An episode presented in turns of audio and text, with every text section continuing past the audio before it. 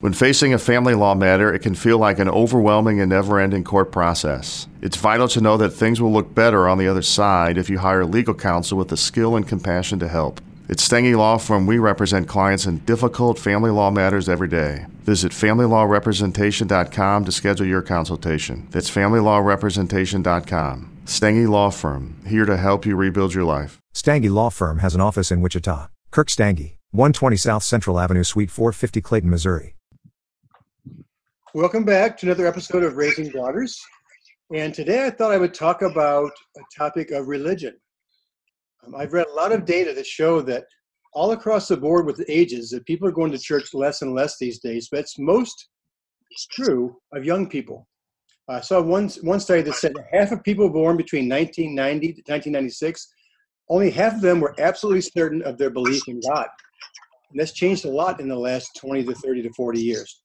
Another study showed that four in 10 millennials who are um, either 18 to 29 years of age today, that they are what they call nones, which means they have no religion. In fact, the fastest growing religion in America is no religion at all. Nones, which is interesting. And there's a lot of there's a lot of reasons why people speculate about why that's true, but I don't want to talk about that today.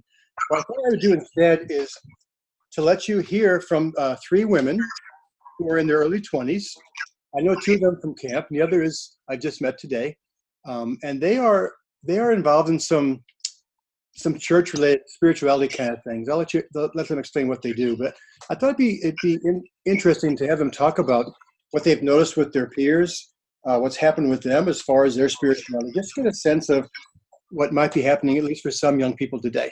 So thank you all for being here. Can you all hear me? Yes, we can hear you. Okay, so I have Ray and Jocelyn and Susie on the line, and they're in Florida. And uh, Ray, tell us really quick, just briefly, what are y'all doing down there this summer? So we are all involved in a campus ministry back at Missouri State called Student Mobilization, and so we're at their summer project right now in Orlando, Florida, and we're going to be here for nine weeks, learning how to build our faith, how to follow Christ, and how to share our faith with others, learning how to read the Bible, what it means to have basically all of our identity like rooted in um, our faith. And so me and Jocelyn are leaders this summer. So we have a few girls that are um, learning from us that we are kind of taking under our wing and like guiding them through this. And then Susie is a leader in training. So she's in my group and she is also helping me lead um, the younger girls too. Nice. So you're down there all summer. These are, and you're working with college students, right? Yeah, these are all college students that we have formed relationships with back on campus. So they're not just from, are they from, just from your campus, or are they from all over the country? Um, so at our project, there it's from Missouri State and Northeastern State in Tahlequah, Oklahoma, and then um, S&T from Rolla. But there are many different projects going on all over the country with different schools. Okay. So first question I have for you all three, and, and anybody can answer if they want. I'm just, how would you describe your spirituality today? And has it changed uh, from when you were growing up? Yeah, so I'm Jocelyn. Um, I grew up Catholic. Um, my parents kind of dra- dragged us to church a little bit. Um, I didn't really understand what spirituality meant when I was younger. I thought it was just kind of a, a routine that my family and I did. Um, and then as I got older, I still knew that God existed, but I wasn't aware that I could have a relationship with Him. Um, and so when I got to college, I started to be more and more interested in that. And uh, my spirituality today is completely different than it was growing up um, because I actually feel as if I have a relationship with God because um, I truly understand the gospel now. Um, and so what that looks like is just like doing quiet times, which means getting into the Word, like reading the Bible and, and applying it, um, praying, sharing my faith, um, having spiritual conversations. Um, and it's kind of hard because my family, their spirituality hasn't really changed. Mm. so it's hard being really the only true believer in my family. Um, it's just very different, but I wouldn't change it for anything. So I, am that's how mine is. I mean, Okay. about you guys. How about the other two? Yeah. How would you describe your spirituality? Yeah, I'm Susie. Um, my upbringing was pretty similar to Jocelyn's, I would say. I was raised Catholic, went to Catholic school from kindergarten up until senior year of high school. So um, I was raised a certain way. I knew a lot about a lot, but I didn't know. Um, I had head knowledge, but I didn't have heart knowledge, if that makes any sense. Um, so it was pretty interesting though, because I, my father's is Catholic, but he doesn't really go to church. And my mother is Baptist and she went to church. So every week I would go to Mass on Wednesday and Baptist church on Sunday. So I would get a little bit of both every time. Um, it didn't, it was kind of confusing for a younger child to grow up with like both things coming at you from both ways. But um, when I got to college, I kind of just tried to do my own thing. Didn't really um, think it was important, but you know, um, things were just kind of empty. Nothing was really satisfying. And then um, my friend Ray and I have another friend Kat. Um, they came into my life and really like um, just showed me how to live out my faith and share it with other people. And you know, it's just it's been really nice to like understand the gospel and really have a relationship instead of just you know the heart and head knowledge at the same time instead of just the the head knowledge. You know, applying it to your life instead of just knowing things. It's a lot different. Okay. How about you, Ray? My story is also similar. Um, I grew up Catholic, but for my family, that kind of just meant going to church on Sundays, and we didn't really talk about God at all. Um, and then I think once I got into high school, I kind of just started thinking like, there's probably nothing out there. I would consider myself more spiritual was the word I would use, and I was just really into like um, basically I was like looking for the satisfaction that God can provide in like other things. And so um, when I got to college, I would have probably said that I was agnostic or atheist. Um, I wouldn't have believed in anything. And then I um, got around some people who just lived their life a completely different way than I did, and I could tell that there was something different about them. And it turns out that that was because they had Jesus in their heart and they were following Christ. And so, um, after I went through a really rough time my sophomore year, some of my friends kind of took it upon themselves to help me through that, and they started sharing the truth with me from God's word. And so I started to like kind of lean into that, and that's when my relationship with Christ kind of blossomed and really began and took off. And um, the things that Susie and Jocelyn were saying about how now that's like the way that we apply like everything to our lives is basically based off of uh, our beliefs. And I would say that all of us are pretty much rooted in God's word. And so we try to do everything from a position that we can honor God from. And so it looks very, very different than when I was growing up, where I was kind of just living for myself and like I wasn't truly finding the joy that I knew that God, that I didn't know that God could give at the time. Um, whereas opposed to now, that's how I'm living my life. I'm speaking with three fallen Catholics. Is that what I'm hearing? Three fallen Catholics. That's funny. So I, I What about you? Aren't you? You sort of described this, but I'm wondering, not just with you three, but also with the people who you're around. I, I I've seen, I've met a lot of, of, of girls and women who um, were maybe not doing exactly what you're doing, but they've sort of gone back to their spirituality through the, a Christian church. A lot of them went through a period of emptiness or a period of unhappiness, and they were looking for something. I'm wondering if, if you feel like that's probably true for a lot of people you work with. Yeah, I definitely think um, that God uh, has a way of revealing himself to people in really hard times. And so I think that he does like to use um, stories where, you know, we are feeling like we're looking for something or are empty to show himself to us. But um, I don't know if that's like everybody's story, I would say. I think in college specifically, it's usually because of something that has happened. Um, but it kind of just depends on your background and like each person is different but um, i do think that god really likes to show that he is the ultimate comforter and healer when we are the most broken and so yeah i do agree with you when you say that Yeah, I'm, I'm not necessarily Yeah, saying, I'm not necessarily saying that, you know, to do what you're that, doing. you know to do what you're doing. I, I, I talked to a lot of people your I talked about your age.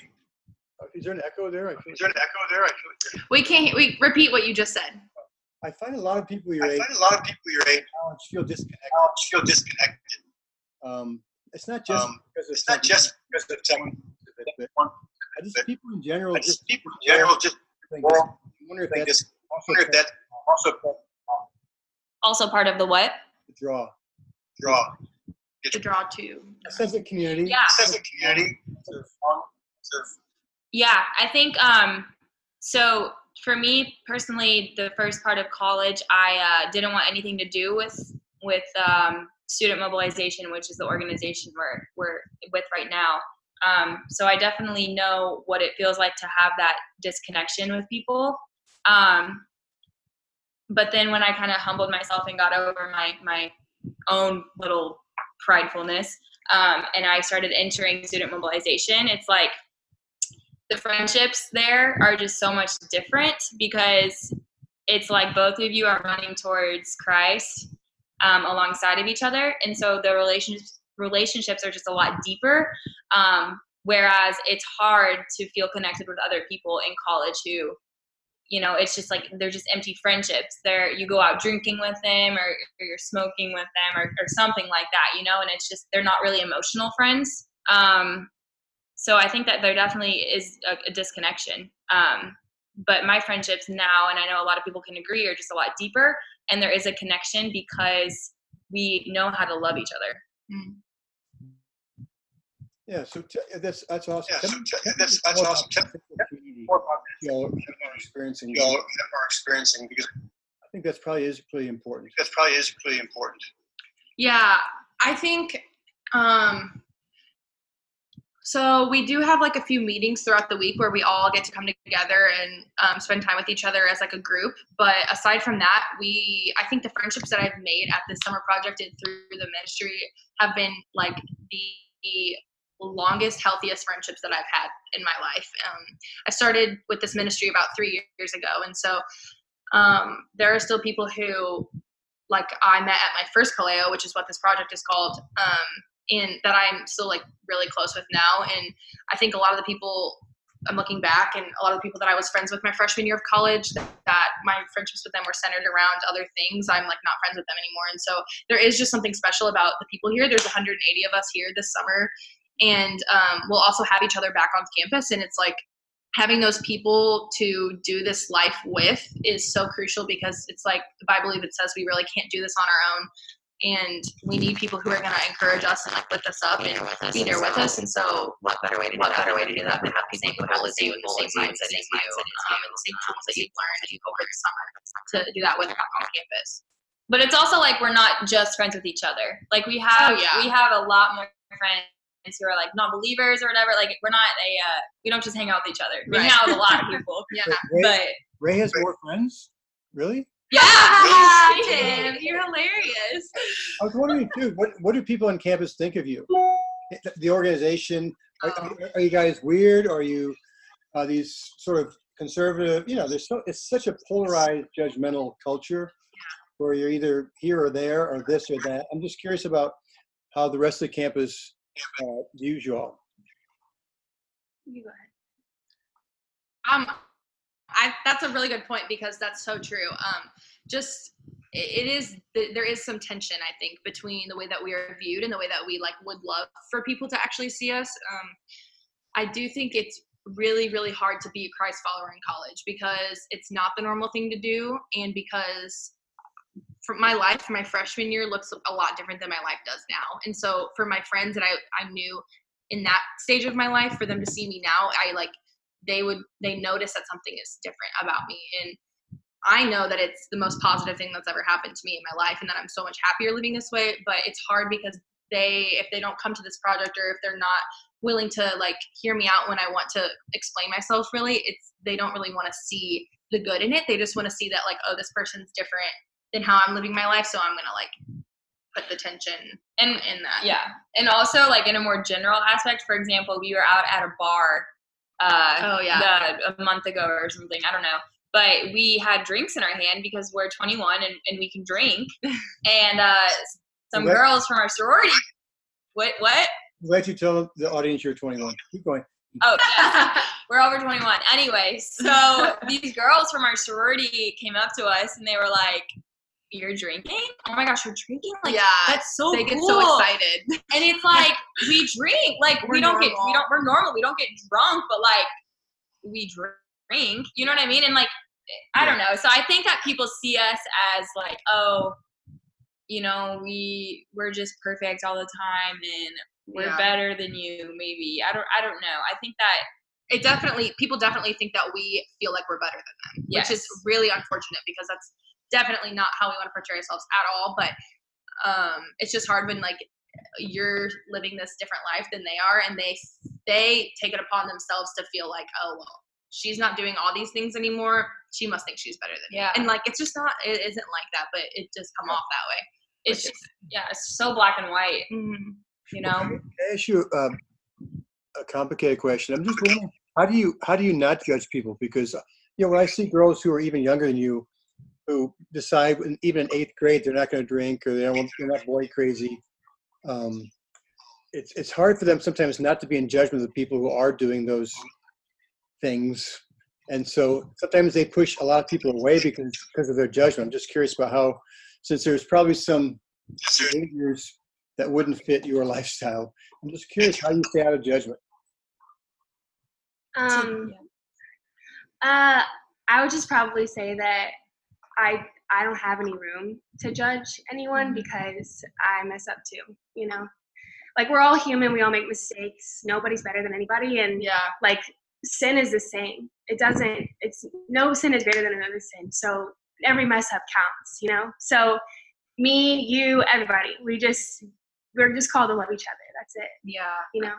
I think it is hard um, because, like, I even remember when I started on this journey and Jocelyn wasn't there yet. Like, even in our friendship, there were times where um, it seemed like maybe I was judging her for things that she was doing, but it was, um, I was just more so trying to, and you can speak more to this, like, trying to encourage her to love herself more in a way that, like, she deserves because a lot of the people that, like, are looking to other things are like hurt just hurting they're hurting people because like they're hurting themselves and that's why they're doing those things and so it's like it's never from a place of like oh my gosh how are you like doing that right now it's more of like a place of like dang i wish that you Before Shopify, were you wondering where my sales at? Now you're selling with Shopify, the global commerce platform supercharging your selling. You have no problem selling online, in person, on social media, and beyond. Gary, easy on the cha-ching. oh, sorry, but my Shopify sales are through the roof. Start selling with Shopify today and discover how millions of businesses around the world use Shopify to ignite their selling. Sign up for a $1 per month trial period at shopify.com slash listen. Shopify.com slash listen.